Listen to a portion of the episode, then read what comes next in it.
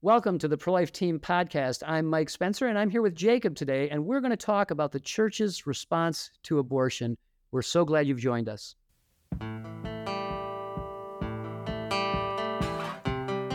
So, so Mike, I'm glad to have you on the Pro Life Team podcast. Would you introduce yourself as if you were talking to a handful of executive directors of pregnancy clinics who may not know you as of yet? Yeah, uh, no, I'm glad to do that. So, yeah, my name is Mike Spencer, and I lead a ministry called Project Life Voice. Uh, uh this is a, um, a gospel-driven um, uh, human rights ministry that equips um, and inspires pro-life ambassadors to speak intelligently um, and to act sacrificially on behalf of um, the most oppressed and marginalized among us, our preborn neighbors and their young moms and dads and so I do that in a variety of settings. I do that in um, high schools, um, uh, university settings, workshops, conferences. Uh, I do a lot of banquet speaking for pregnancy care centers um, and um, uh, a lot of churches as well. In fact, it, it really in the last couple of years, I've done an awful lot of work um, speaking in pastors' luncheons and breakfasts and things like that. Typically, that's at the morning after i have spoken at a banquet. Um, a lot of times, the center that brings me in will um, host a pastor's breakfast that I'll speak at as well. So, but basically, my work is equipping pro life ambassadors to speak um, confidently and graciously to this issue. Awesome. Yeah, tell us tell us about uh, Project Life Voice. Uh, uh, tell us what that is and where you're at today and how it got started. Mm-hmm. Yeah, well, I served in pastoral roles for 23 years, and about 12 years ago, I stepped away um, uh, because I was invited to um, serve on the teaching staff of uh, Life Training Institute with Scott Klusendorf, which I did for eight years, and that was um, a wonderful experience. It opened all kinds of doors for me that would not have opened otherwise. But about three plus years ago, I stepped away to start Project Life Voice, and again, this is a, a gospel-driven ministry that equips and inspires pro-life ambassadors. But um, in short, what I'm doing is I'm I'm trying to awaken the church and equip the church um, particularly pastors, although that's not the majority of my work, but it's a strong emphasis of my work, is equipping uh, and encouraging pastors to speak up. So, um, and again, I do that in you know a variety of settings as I've already shared. So, and I've been doing this now for yeah about three years. So, and travel all over the United States and even beyond when I'm invited to do so. Awesome. Um, so tell us about your origin story of you know getting into the pro life work and the pro life world. Uh, what did that look like? And yeah, how did you get? What was your you know the first dominoes into this uh, new adventure? Yeah, well, so I was um, raised in a really good home. It was not a Christian home per se. Uh, my parents did come to faith in Christ later in in uh, well, my dad in my I guess my middle school years. My mom not until I graduated from high school, but um, I sort of just absorbed, uh, not having been raised in the church or anything like that. I sort of just absorbed the kind of the classical so-called pro-choice position. I wasn't rabidly pro-choice. I don't remember ever arguing it or debating it with anybody. Uh, frankly, I didn't care that much about it. But I think I was like a lot of Americans. Um, I knew abortion was wrong. Um, I knew it was a bad thing. But like a lot of Americans, I saw it as a necessary evil. But all of that changed for me in um, actually just into 1984. In 1983, when I was 21 years old, I came to faith in Christ, and um, that, of course, was you know changed everything for me. And the church that I started attending uh, in the Detroit area, Detroit area where I grew up, uh, showed uh, the film one Wednesday night, The Silent Scream, which I know you and I'm sure many of your your uh, listeners are familiar with. But that was a film that had been produced by um, former abortionist who um, uh, became pro-life and became Catholic, and and that was Bernard Nathanson. And he actually, uh, in this film, The Silent Scream, um, you you actually saw an ultrasound guided abortion, and I saw that on a Wednesday night. I walked into that church um, uh, on a Wednesday night, not having any idea what was um, you know planned for the evening, but uh, about an hour and a half or so later, I walked out forever changed because that night I saw with my own eyes for the very first time what abortion did to little boys and girls. And Jacob, I couldn't believe it. I absolutely couldn't believe it. That was just a huge game changer for me. So it was just a radical transformation that night. I left um, that church that evening asking God to forgive me um, that I ever thought that this was okay. So, as I said earlier, I did go on to serve in pastoral roles, but my burden for the unborn and for their young moms and dads just continued to grow. And as as I, um, you know, traveled in evangelical uh, circles, I saw so few pastors who are willing to speak out boldly and redemptively to this issue, and that only caused my my burden to grow even more.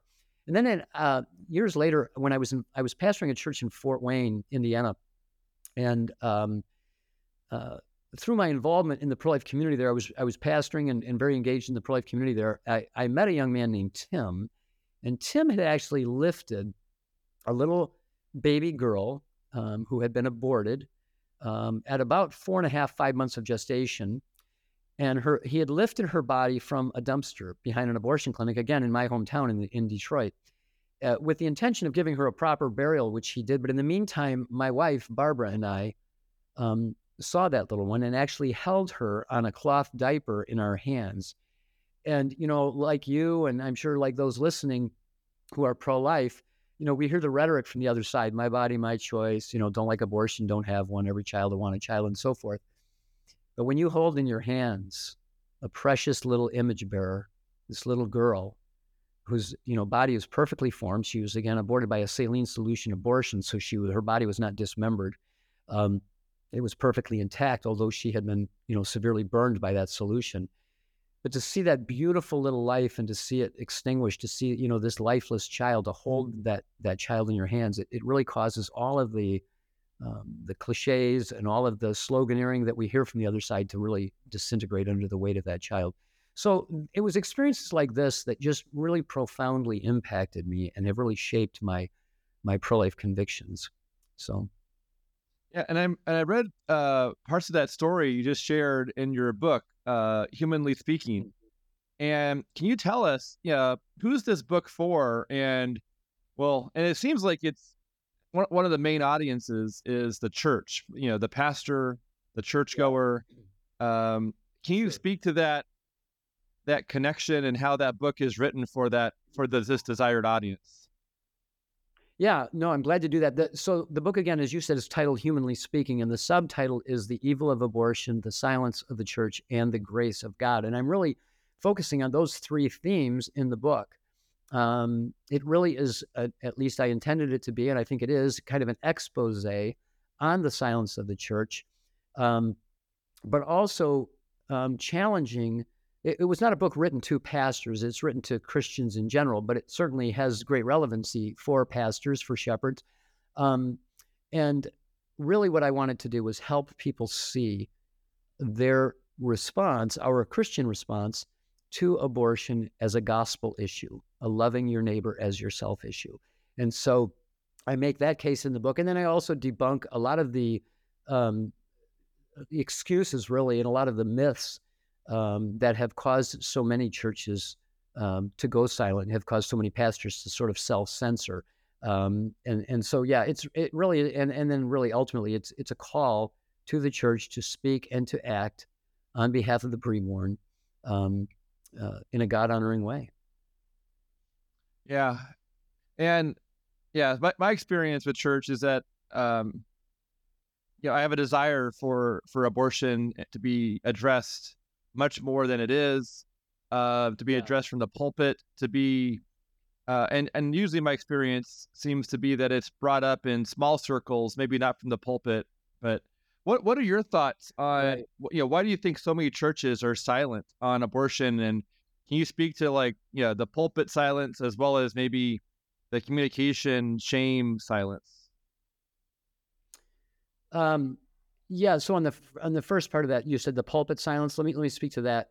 Um, well, there are, there are obviously a variety of reasons why churches are silent on the subject of abortion.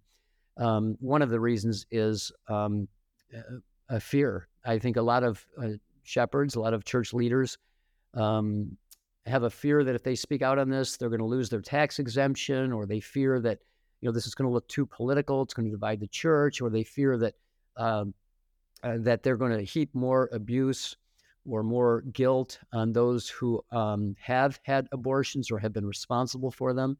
So I think fear is a, a, a really big motivator. I say a motivator, a motivator for churches to remain silent. Um, ignorance is another one. Um, I think a lot of shepherds are. Well, let me restate that. I don't think a lot of shepherds are. I think there are some shepherds who are are are really unaware of just how profoundly uh, abortion is impacting their pastoral ministry and, and impacting their church. Um, and I say I, I I kind of qualified my kind of requalified my statement there because I know I think most pastors are well aware because they've you know they've counseled women in their church and they've counseled men in their church who are post abortive who deeply regret it. So they know those stories are out there, but there is a degree of uh, you know of, of uh, ignorance you know with respect to the impact that abortion is having on on the church. And then I think a, a third reason, certainly not a final reason, but a third reason is um, apathy. Uh, you know, we don't like to say this. You know, we want to think well of our pastors, but the truth is, is that in um, in any career field, you have people who really don't care about the ones that they serve. So you've got some attorneys who don't care about their clients, and you've got some school teachers who don't care about the students, and some doctors who don't care about their patients. And sadly, and I think most tragically, is that we have plenty of churches um, where the shepherd really doesn't care about the flock. Um, I think there's an enormous amount of apathy with respect to abortion. And, um, you know, Jesus had very strong words for shepherds who will not protect uh, the vulnerable, who will not protect the oppressed, who will not protect the flock. Uh, you know, in John chapter 10, he said, The good shepherd lays down his life for the sheep, but the hireling runs away when the wolf attacks. And for shepherds, especially, uh, you know, in this day and age, for shepherds to remain silent about abortion um, uh, is really just, you know, spiritual malpractice. I mean, we, we know they're being attacked. We we know the numbers. These pastors are, are you know are, are well aware that that abortion is um, a, a, great moral evil. Um, and when they won't speak, I think they reveal, uh, they expose the fact that they really are not qualified for the job. And uh, that may sound harsh to some in your audience, but uh, again, it's Jesus that said they're hirelings, not me they are the, they are the most vulnerable in our flock, and to, to turn a blind eye to them. I mean, you know, imagine just to elaborate on that, uh, Jacob. Imagine, uh, you know, the um, uh, you know, in, in, Hebrews 11, you know, we read that you know the that classic you know Hall of Faith chapter that you know we talk about David and, and Gideon and Barak and Samson and Jephthah and Jephthah and so forth, who conquered kingdoms and shut the mouths of lions and quenched the fury of the flames and routed foreign armies and it says and administered justice. So imagine that they could have looked forward to a day in 2023 when so many shepherds would actually choose silence over faithfulness, that, that they would actually um, surrender uh, the most vulnerable of the flock to the abortionist's knife without so much as a whimper from the pulpit. It's a great disgrace. And I think it's the great scandal of the church in America today is that so many churches have gone silent. Now, I just want to add to that very quickly. I do want to say this um, I have the privilege um, of speaking frequently throughout the year to pastors' audiences, luncheons, breakfasts, and so forth. And I do meet shepherds who do speak out, who are bold, who are not afraid. Um, and I'm grateful for them. And I think that number is growing. It's certainly not where we would like to see it be, but I think there's a, an awakening in the church today um, uh, on this subject. Oh, well, I should say uh, more specifically, an awakening uh, with respect to the evil threat that abortion is to our flocks. And, and I'm grateful for shepherds who do speak out. Yeah. And I, I would say, you know, for, for pastors who happen to hear this podcast, uh, I would encourage you to, to know that people in your, your flock desire for, for this to be laid out as part of you know as part of the official position of your church part of your official position as the as the the spiritual guide um, of mm. of myself or others, and so this is this is a, this is a desired thing. Um, and I, I went to a church several years ago, and one of the one of the leaders told me that they're not going to take a position on abortion because it would add one more hurdle for someone who might visit their church, and they were trying to like remove roadblocks from someone coming. But then, when talking to other people about that that concept, it felt like then what is a church if you're not going to take a moral stance on something that is so, you know, clearly exactly. good versus evil? Then what what does a church have if it's not taking a stance for good? Exactly. When the church, when when Christians or or church leaders say something like that, what they're really ve- revealing is that they don't believe the gospel that they claim to believe. I mean, imagine if we took that approach towards other sins. What if we said, well, we're not going to speak out against adultery because we might turn adulterers off from the gospel, or we're not going to speak out against lying or gossip or slander because we might turn those people off. If we really believe the gospel, then why don't we lead with it on this issue? Why don't we bring that to bear? Um, we don't turn people away from the gospel when we reveal or expose sin. Um, nobody accuses John the Baptist of turning Herod away from the gospel. Herod turned himself away from the gospel.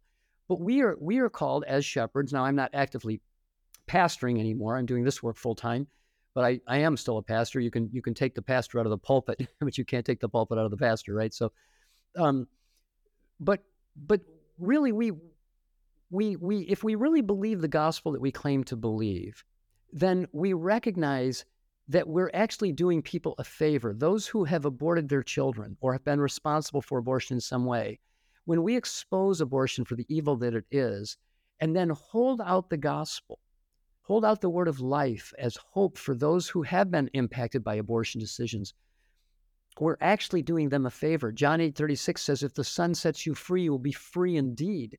So if we really believe that, then that's not a message we should go quiet on. You know, I, when the church does go go silent, you know, motivated by things like you know, like you just shared, um, they're they're actually communicating one of two messages to those in their church who've had abortions, or to those in their church who might be considering having an abortion. They're communicating either a abortion is not so bad, or b the gospel is not so good, or both. And and Paul said, speak the truth in love. We can do better than this, right? We, we need to speak the truth in love and let God's work, uh, let God's spirit do the work in, in the hearts and lives of people. When, when the church goes silent, the shepherd is saying, well, abortion is not a big thing, must be okay with God, no big deal. Or it's so bad that I can't even talk about it from the pulpit, that this is the unpardonable sin. And both of these are damaging and regretful messages uh, that, that our silence um, sends. And we, we, the church has got to do better than that. Now, you had a second part to that question. Forgive me, I lost that. Do you remember what that was? Well, yeah, I guess I, I might have. I was just focusing on what you just said, and I lost track of what my other part was. That's but, right. That's right. But um, can you let's talk about um what it looks like for a church to provide both protection for the unborn by speaking and posturing, as well as providing a um a place where healing can be found for people who yeah. are connected to um, who, who, need healing from this this fear of abortion? Mm-hmm.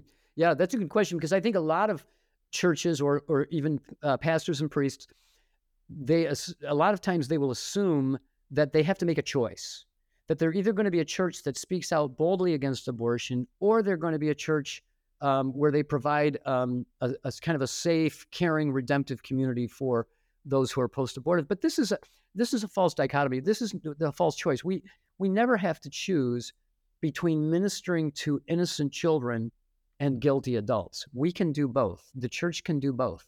Um, again, if we believe the gospel that we claim to believe, and if we lead with the gospel in this in this uh, subject with this subject, then these are not competing interests. We can love both the unborn child and the adult who has sinned in this way.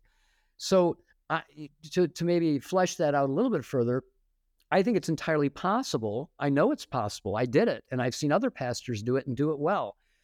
It is entirely possible for a shepherd to boldly declare abortion from the pulpit on Sunday morning when the big crowd is there, not just on Wednesday night, you know, when the faithful 12 is there, but to boldly declare abortion from the pulpit for the evil that it is, to expose it. You know, Ephesians 5:11 have nothing to do with the fruitless deeds of darkness, rather expose them.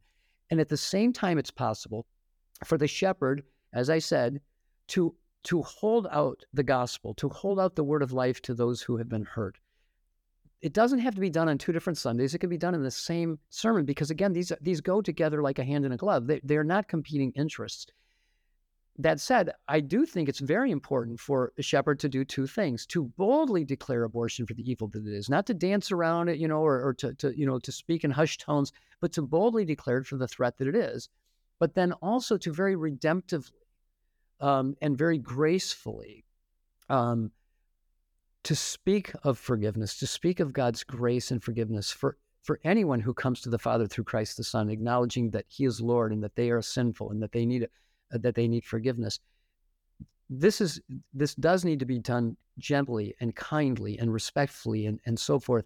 But it, but it needs to be done. And again, we need to trust God's Spirit and God's Word to do the work instead of you know seeing ourselves as we've got to have some crystal ball and sort of decide how will, how do I think people might respond to this message. Instead, just be faithful with the Word of God be kind and gracious and yet bold in the way that you present it and and watch god do great things because he will i've seen it and many many other shepherds have seen that as well one of the values that the church that i go to has is authenticity and sometimes just simply speaking things as that are real and that are true but, but mostly that they're just you know you know essentially you know confessing something that is uh, that is true and in the past, and and then asking for someone to pray.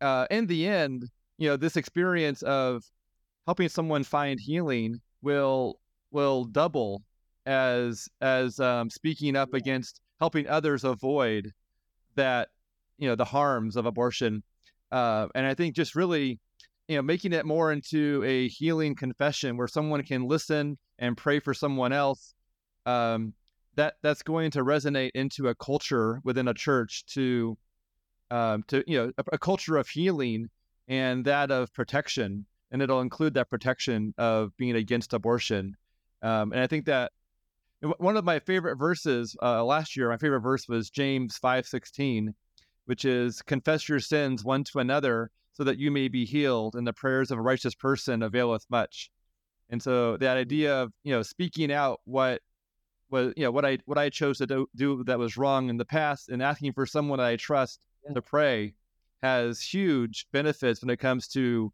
recovery and healing yes. from a uh, a sinful decision. Yeah, you know, there's a lot of truth in that. I don't know if it's a cliche or what it is, that little maxim or that little saying that sunlight is the greatest disinfectant.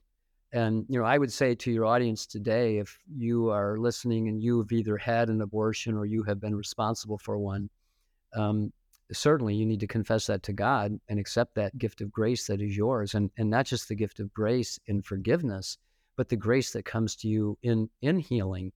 Christ can't be our um, healer until he is first our savior. I, and when I say he can't, I mean certainly Christ can heal us at any stage, but you know, the order is that we confess it and acknowledge it as sin, but then accept that healing that comes. Philippians 1 tells us that he who began a good work in us will carry it on to completion until the day of Christ Jesus. And so I think that's just beautiful. It's not just that God forgives us forgives us forgives us of our sin. And again, we could be talking about any sin, lust, lying, gossip, slander, or in this case, abortion. But that he does more than that. He not only promises to forgive us when we when we confess our sin, but he promises to put us back together emotionally and to restore us to kingdom usefulness. And that is such a great message. It's so sad, it's so tragic that so many churches have chosen silence over faithfulness. It's like we've got the good news. You know, people can find real freedom and real forgiveness for their sins. And yeah, we should not be shy about that at all. So, so Mike, how would you encourage someone who is attending a church that is silent? What what would you say to that person that that may encourage them or help them um, communicate something that's needed to their to their leadership at their church? Um, that's a really important question, and I, I, what I would encourage people to do is remember if you want your pastor to speak out against abortion, you may have to speak to your pastor or your priest about abortion, and I know that's tough to do. Um, and, and having served in a pastoral role for different pastoral roles for 23 years, uh, you know, I, I know how difficult that job can be to be a pastor. Um, and I, I know most people in our churches are respectful of the role and respectful, uh, respectful of the, the person serving in that role. And they may be a little bit hesitant to go to him. But, you know, I would encourage you, if your shepherd is silent, to go prayerfully, um, not to hit him up Sunday morning, you know, five minutes after his sermon, um, but to call him through the week and just say, you know, Father Joe, Pastor Bob, you know, is there a chance I could come in and chat with you this next week? And and tell tell him what it is you want to talk to him about. Say, you know, I've got a burden for the unborn and their young moms. And I wonder if I could just come in and, and share that with you and see if there are ways that I can partner with you, that I could, might be able to help you in, in, in, in this respect. In other words, offer yourself to a pastor as one who wants to help him, not as one who wants to nail him. Um, at the same time, I think it's more than fair, and I think it's actually the right thing to do, is to go in and share your burden with him. Let him know why you care so deeply about this and ask him some pointed questions, but do it again respectfully and humbly. But say, you know, Pastor, can I ask, why don't we talk about this here? Why are you not talking about this here? Can I ask where you stand on this? Um, do you think it's important to share this with the church? If not, why not? You know, I think, again, not in an interrogating way, but in a respectful way. I think this can be done, and I think it should be done. I mean, frankly, a shepherd who's not doing this um, needs somebody in his flock. He needs a Nathan to come to him and and to to challenge him. Um, you're doing your pastor, you're doing your priest a favor if you hold them accountable like this. Remember, they do this every Sunday with you. You know, they get up in the pulpit every Sunday and tell you how to raise your children and how to manage your money and how to behave sexually and so on and so forth. Every once in a while, if they if they're dishing it out week after week, they should be able they should have broad enough shoulders to take it too. Again, I, I'm not encouraging anybody to go in with their guns blazing, but to go in prayerfully, respectfully, and humbly, but unapologetically, and holding his feet to the fire uh, is is the right thing to do. Hmm. So, so people te- tend to have a lot of strong opinions about abortion, um, and sometimes it's said that there's no no sense arguing about abortion. That you know people don't change their minds, and it can be very right. frustrating. Like you know if if you have conflict and then there's no maybe positive outcome that seems to come from that. Um, what what are your sense on you know the right the right posture towards trying to be um, helpful or persuasive in helping someone sort of um, you know to see to see a more positive uh, Christ-like um, you know position on on this on this topic. Yeah, well, I think you just answered it in a way with that phrase there, Christ-like. I think that's the key is we, we need to be Christ-like. First of all, I would say this. It's just not true that people never change their, their mind about abortion. I, I'm living proof of that. I changed my mind, and I could point you to many others, and I'm sure you could do the same, uh, Jacob, uh, many other national pro-life leaders who saw abortion or somebody presented a good argument, argument to them, and, and they did change their mind.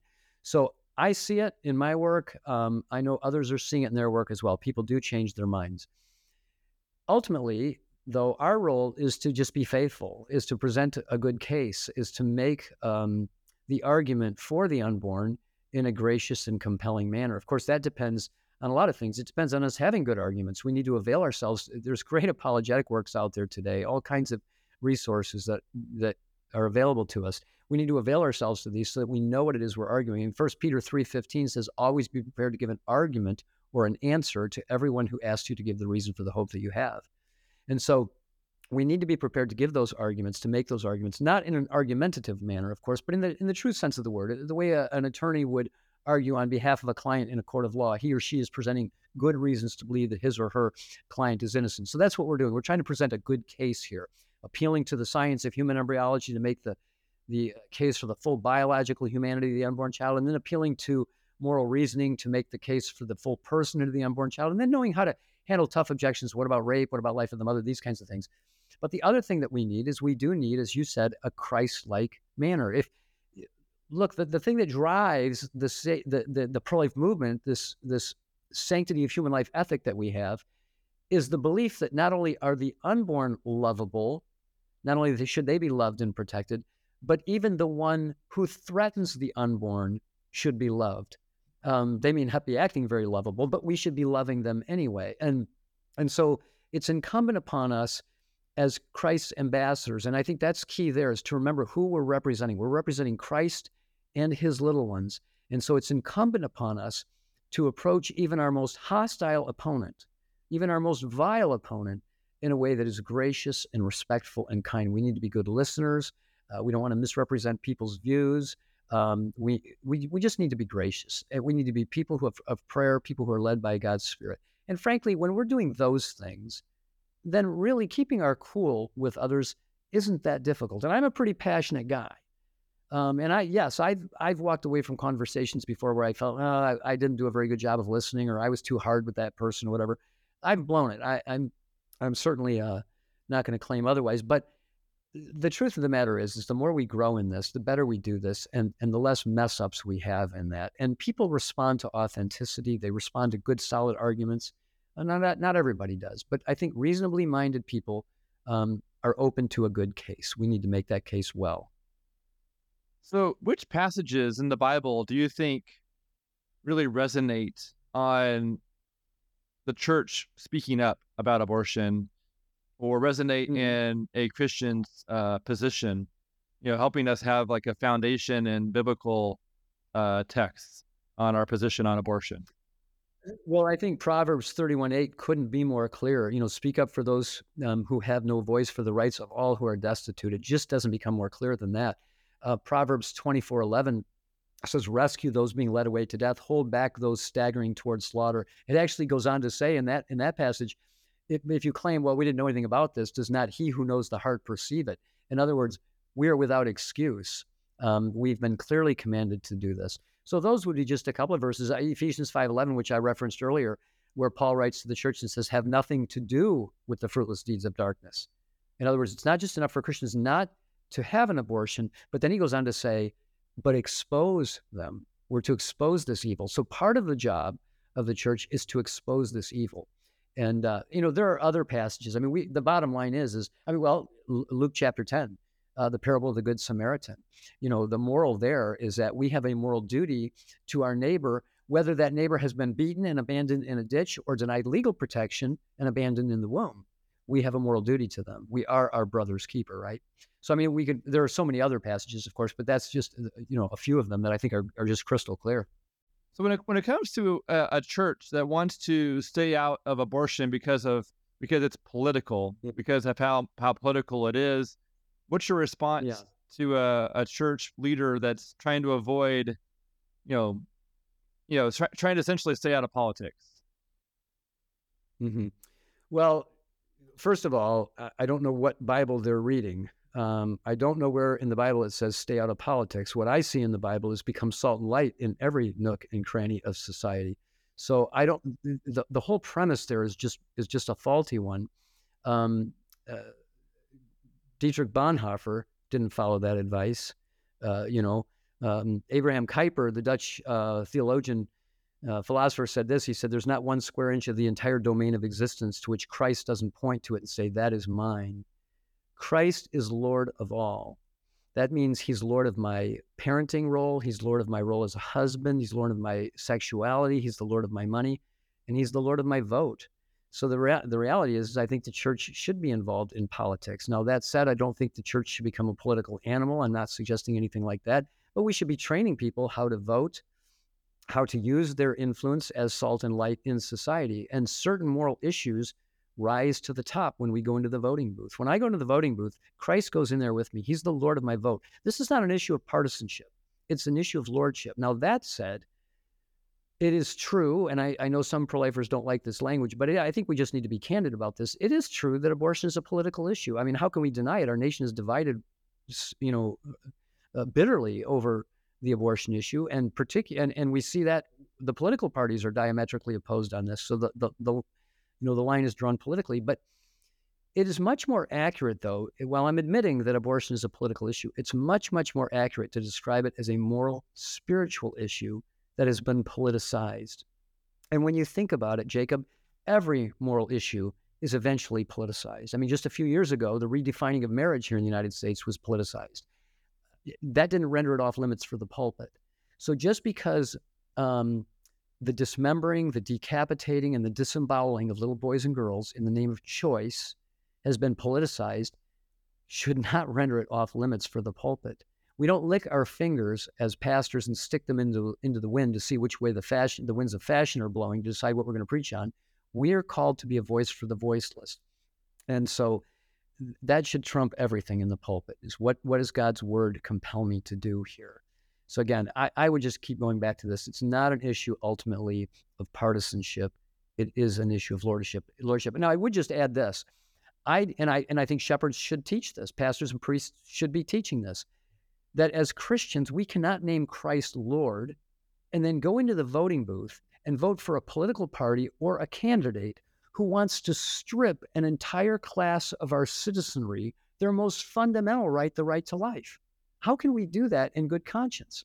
We have a duty, and the duty is to protect the weakest among us and, and to cast our vote.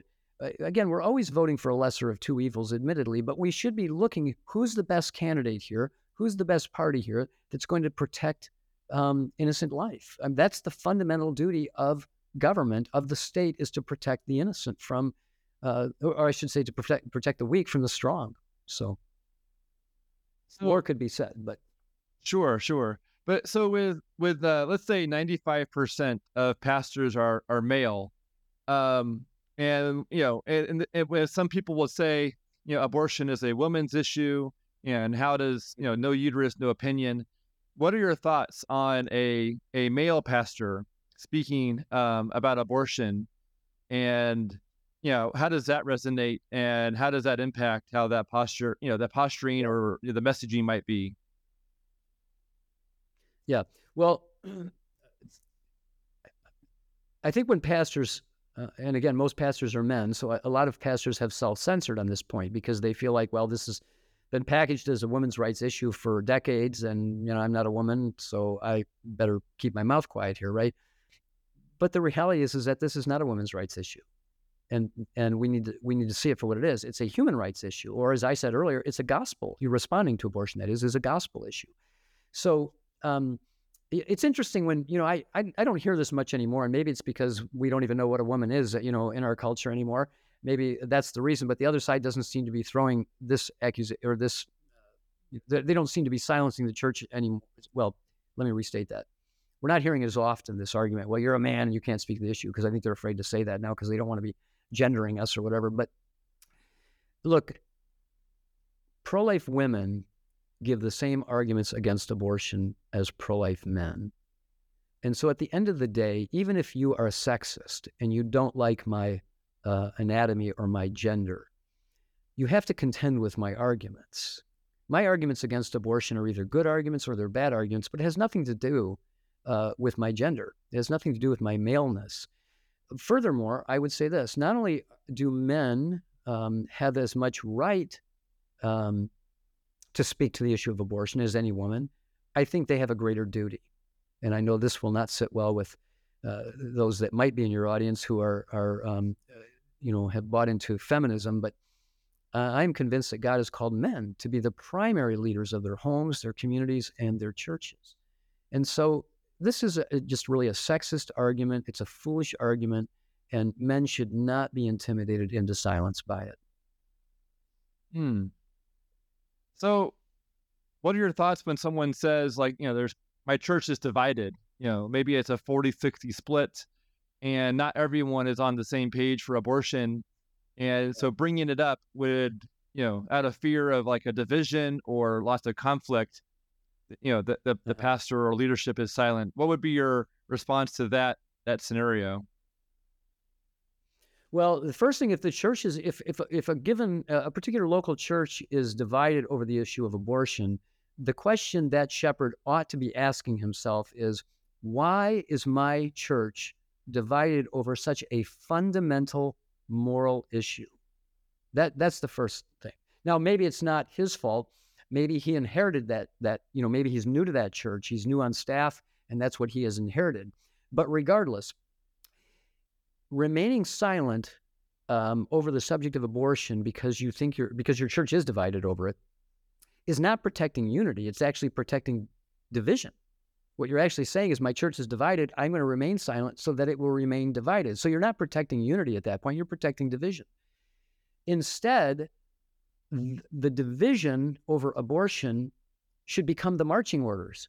That should be the thing that says, okay, I have a duty now before God and before this flock, and that is to preach with all the fire of a reformer until I drive every little vestige of division over this basic moral issue from the hearts and the minds of my people.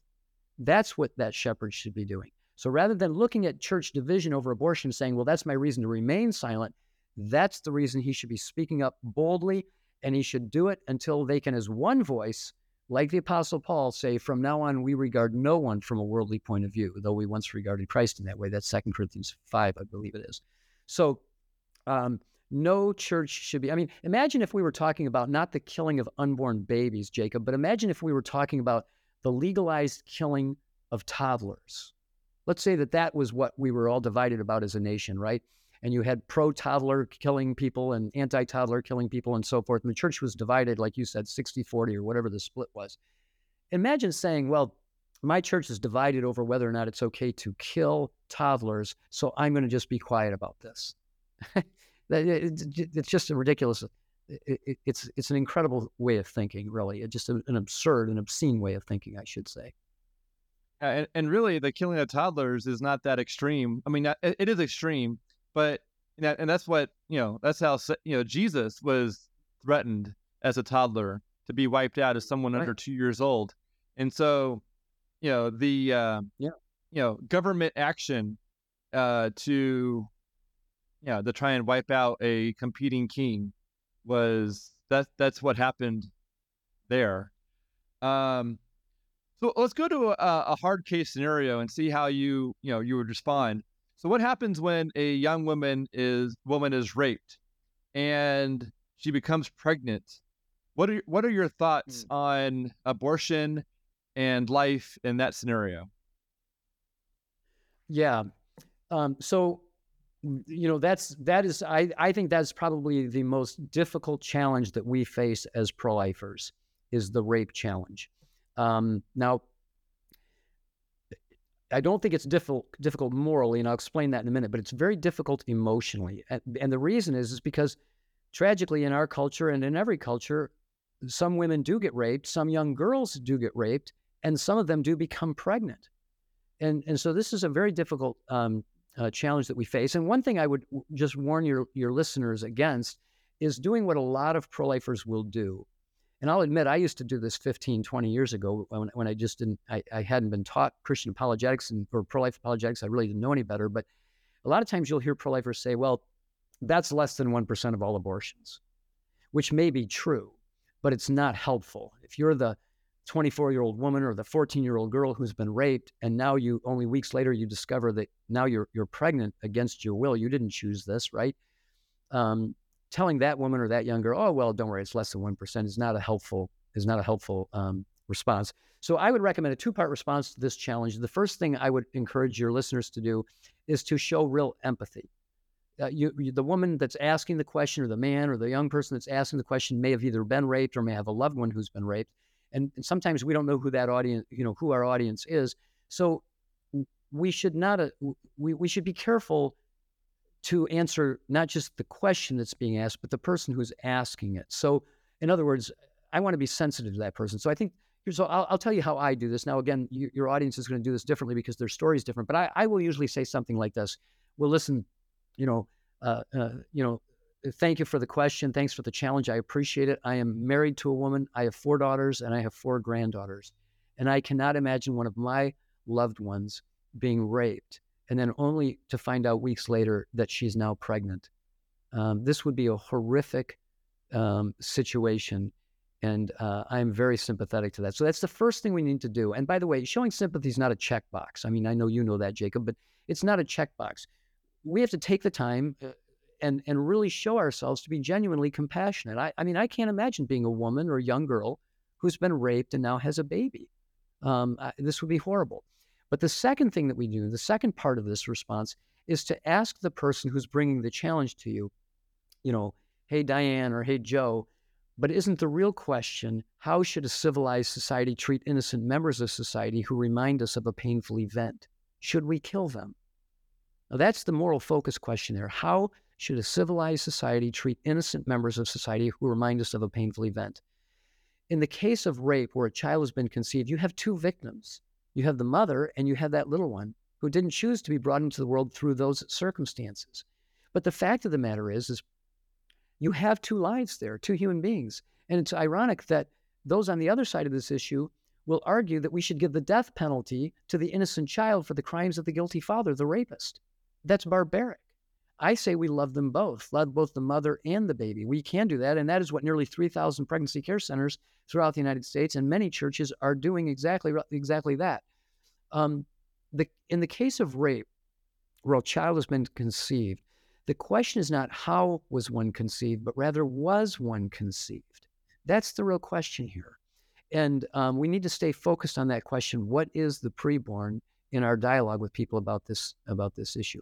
What we're doing in the in where you know Roe v. Wade, which I know has fallen now, but we still have abortion legal in most states. Um, what we're doing is we're saying to the the woman who was raped or the young girl who was raped, because somebody has treated you horribly, because somebody has assaulted you and violated you horribly, we are now going to let you legally assault another human being to death. That's really what we're doing. How is that helpful to the young woman or the young girl who's been raped? I like what Lila Rose of Live Action says. She says that abortion does not unrape a woman. It is true that a woman who, or young girl, who has conceived a child through rape, it's true that that baby, if she chooses to parent the baby, or even if not, that that baby will re- be a reminder to her the rest of the rest of her life of having been raped. But killing that child is not going to make that memory go away. And so I think we need to love both the mother and the baby in this case, and I think we can do that. Hmm. Well, so the next question I've got is, you know, or the you know one of the uh, reasons that some people will ag- advocate for abortion is based on the life of the mother. So um, I was recently, well, talking to someone who was Muslim and talking to them about their pro-life stance, and I learned that the Muslim faith is against abortion, except in the case where the life of the mother is in danger. And and my understanding with modern science, it's primarily based off of whether you have a pro-life doctor or a pro-abortion doctor. Uh, you know, for example, if someone has cancer and they need to have chemo treatments, you know, a pro-life doctor might say, wait until the baby is two weeks older and then proceed with chemo while a pro abortion doctor might say, let's have an abortion so you have one less thing to take care of. Mm-hmm. And and so really I think with modern science, there really isn't a reason for the life of the mother to have an abortion. Um, you know, if, if the baby's life is viable, like, you know, in the case of a, of a, a ectopic, the baby is not going to survive. And if the baby is not removed from the fallopian tube, then it will kill the mother. Um, and so, but when it comes to a viable pregnancy, um, modern science essentially or modern medicine allows for, yeah, allows for treatment while while pregnant. What are your thoughts of like you know this, but the, but the, of this argument of the life of the mother is a reason to have the abortion? What are your thoughts on that that dialogue and and and the, yeah points?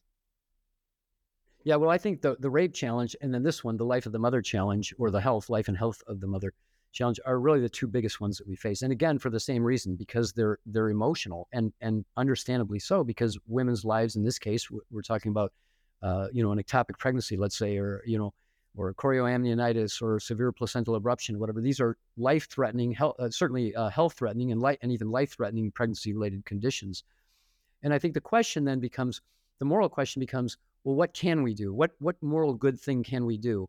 Well, in the case of let's say an ectopic pregnancy, where where the baby is the baby's going to grow, um, 95% of ectopic pregnancies result in the baby lodging in one of the fallopian tubes, right?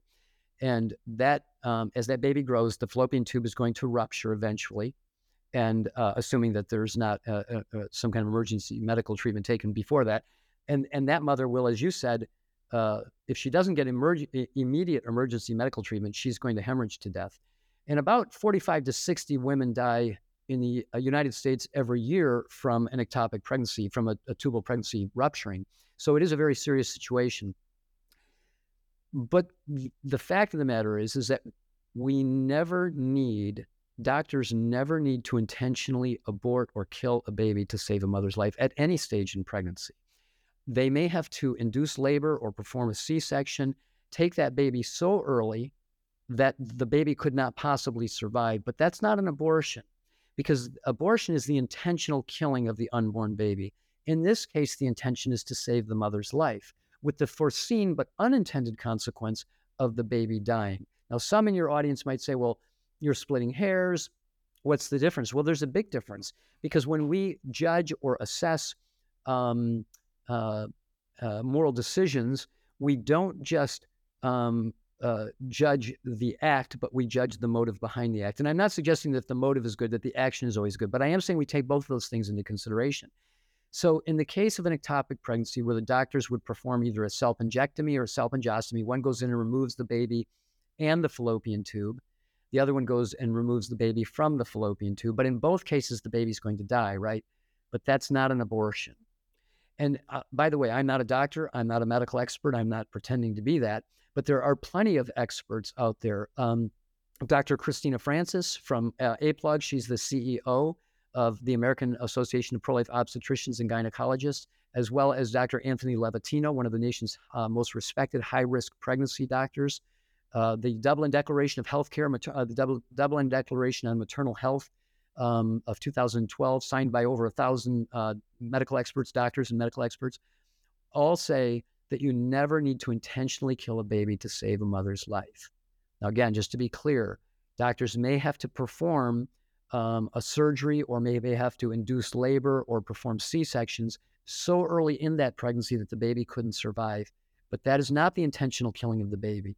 In that case, they're doing that because they can't save the baby. The baby's going to die anyway. What they're doing is trying to do the good that they can do. And the good that they can do is to save the mother. So uh, this is um, not commonly known, even within the body of Christ, and maybe even within the, the more narrow pro life community. Many pro lifers or people who would claim to be pro life and, and are would be confused about this issue because there's been so much misinformation about it. But the fact of the matter is, is um, you never need to intentionally kill an unborn baby to save the mother's life. Awesome. Yeah, very well said. Um, I, I would, so the next, you know, attack that we often feel in the pro life world or, you know, pregnancy clinic world is that we don't care about the the moms and the babies after, you know, after the baby's been born. What what are your thoughts on on that um on that attack? Mm, yep. Well, you know, some accusations are so ridiculous that they they barely um, uh, require a response. But I'm I'm going to give one to that because I know that that is uh, again that's one of these accusations that's made routinely about about the pro life community, and there's just not an ounce of truth in it. Let's just do a little bit of math. Let's follow the money here. Right now in the United States, there are not quite 700 abortion clinics. About 350 of those are surgical abortion clinics. About 250 of those are pill clinics or chemical clinics. Um, Many of those are owned and operated by men for financial profit off of women, young women who are in a crisis and off the blood of their children. And these guys are driving Lamborghinis and they're living in gated communities because abortion is big money, right? Now, follow the money. So we've got 700 abortion clinics approximately, many of those run by men for financial profit off of women. And right now in the United States, we have a growing number of pregnancy care centers, and that number is up to almost 3,000. If you Google it, it's like 21 to 2,200, I think is the number you, you that you will find. But that's a little bit misleading because many of those centers have two, three, four, and five locations. So that brings the actual number up to nearly 3,000. These centers are predominantly, not exclusively, but predominantly led by men. Uh, I'm sorry, I'm sorry, uh, uh by by women for women at no cost to women. And these ladies are not driving Lamborghinis and living in gated communities because most of them are are getting very modest salaries, or in many cases are are working in volunteer capacities, and many of their staff members are as well. Um, it doesn't take long to find out who the real friend of women and children, both born and unborn, really is. It is the pro-life movement, and um, I mean, you just look at the look at Planned Parenthood. You you want an ultrasound at Planned Parenthood? It's 150 bucks to start. You want an ultrasound at any pregnancy care center that has an ultrasound machine, and it's free. I mean, you know, it, it's it's just again, it's one of those accusations that that sounds really good, plays really good in the media. The media loves that kind of an accusation that we're the, the, the you know the argument is that we have a fetus fetish, that we're obsessed with saving the fetus. But once the baby comes, once the fetus comes out of the mother, uh, then we want to disappear. You know, we disappear. We want to take all welfare programs away. None of that none of that is true. And the other side, I think, if they were honest with themselves, know that that's not true. Now, what we do need is we need the body of Christ. We need shepherds to be heralding this, to be championing uh, this fact from their pulpits, because many of our own people don't know this. I, you know, I speak all over, and I ask audiences frequently, how many pregnancy care centers? You know, I'll tell them there's 700 abortion clinics. How many pregnancy care centers do you think there are? I'll know 60, 100, 200. I get that number all the time. Most people are shocked when I tell them that it's nearly 3,000 because nobody's telling that story. And if we don't tell it, it's not going to get told. But the reality is, is no one loves moms and babies, both born and unborn, like the body of Christ and like the pro-life movement.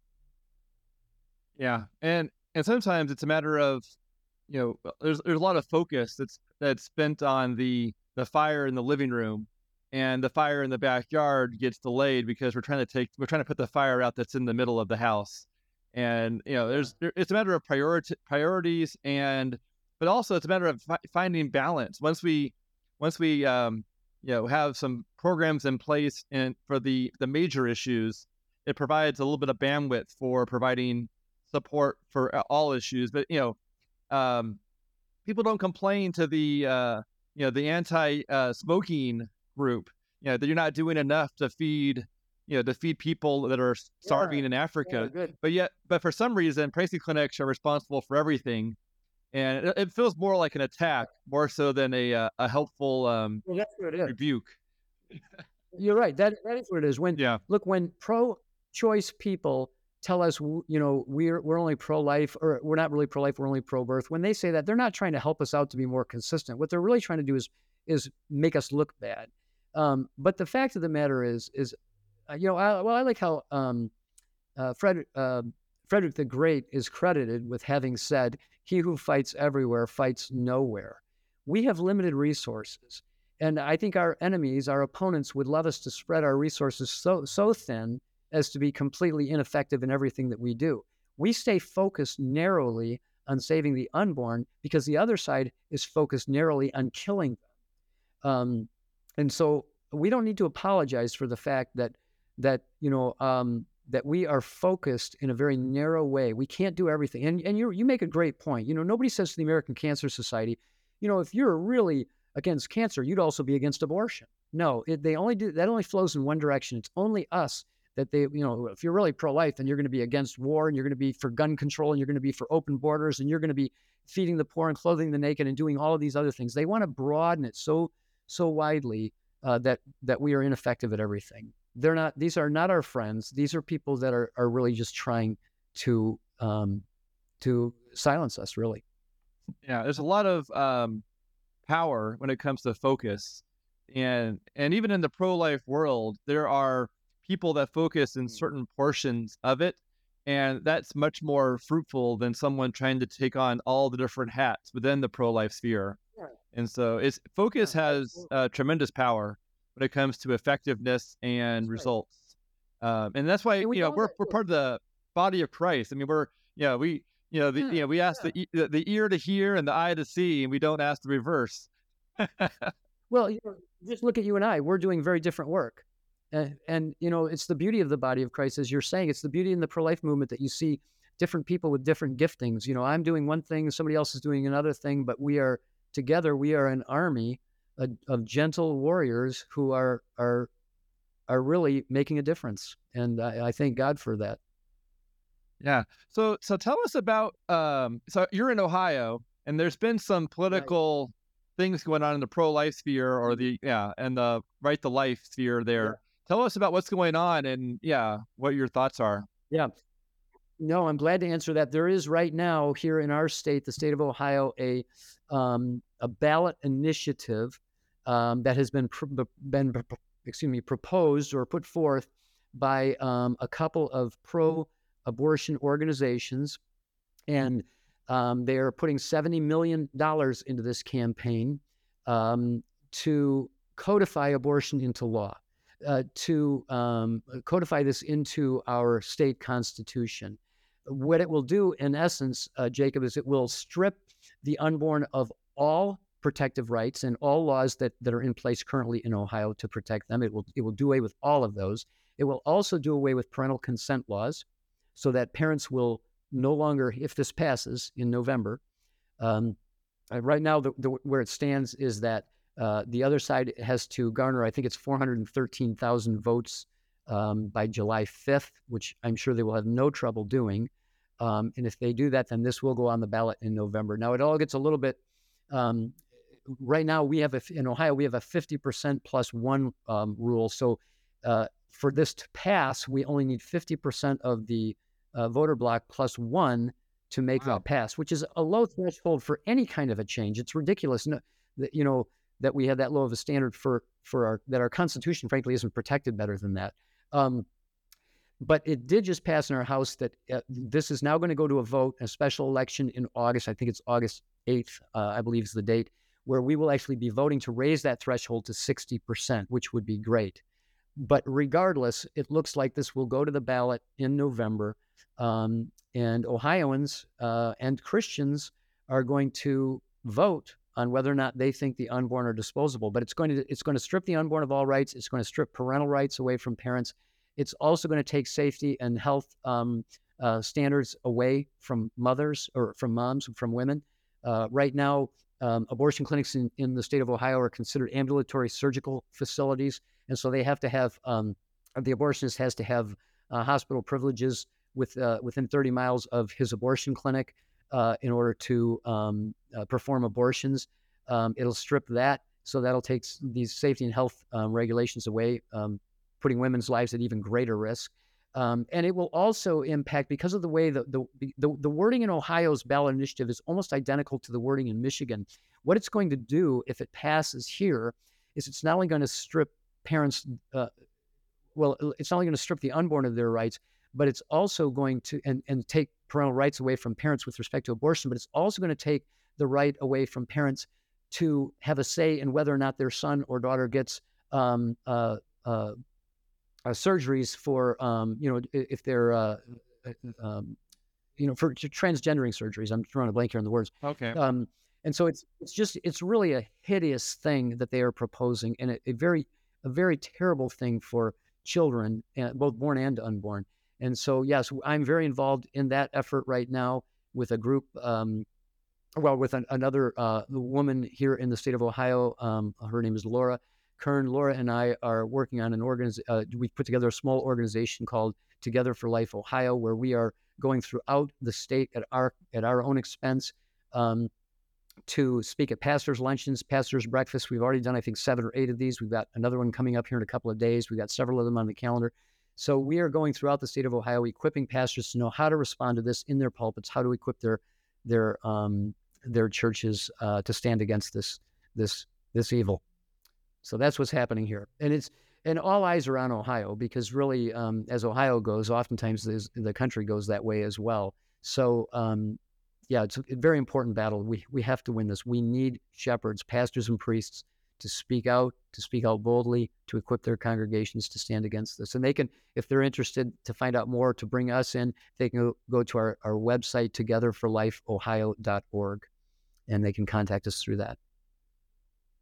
Wow. Well, Mike, I've really enjoyed, yeah, hearing all the, you know, your your wisdom and intellect on these topics.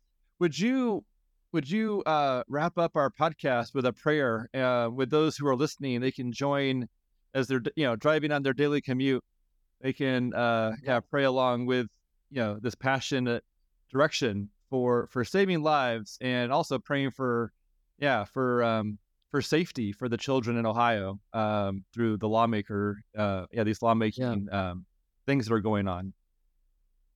Well, I'd be glad to do that, Jacob. Let, let's do that. Let's pray.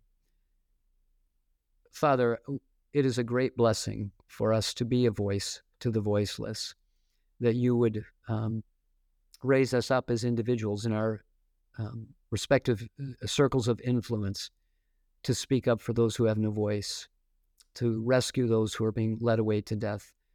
And God, I do pray that as our nation continues, as the pro life community in our nation continues to press on, that you will bring victory to us, um, that we will have an undying resolve to give voice to the voiceless. And we do pray specifically about this battle in Ohio Lord, that you would raise up shepherds, pastors, and priests who would be unashamed of the unborn, who would be bold um, voices for the voiceless, that you would um, put it in the hearts of every professing Christian to stand against this evil when they vote in November.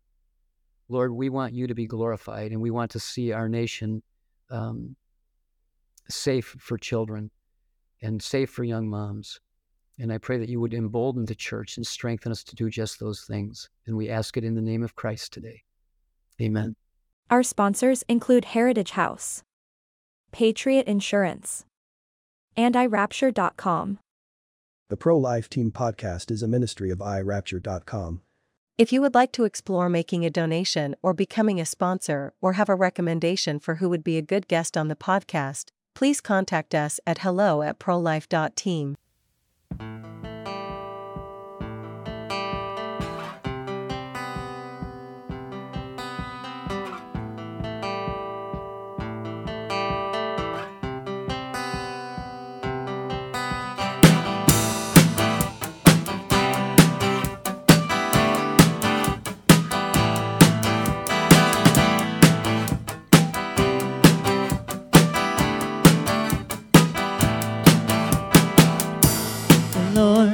shepherd, I shall not be in want. I shall not be in want. He makes me lie down in green. He leads me by quiet blue. Yeah, though walk through darkest valleys, you are near me. Your protection and guidance are comforting me everywhere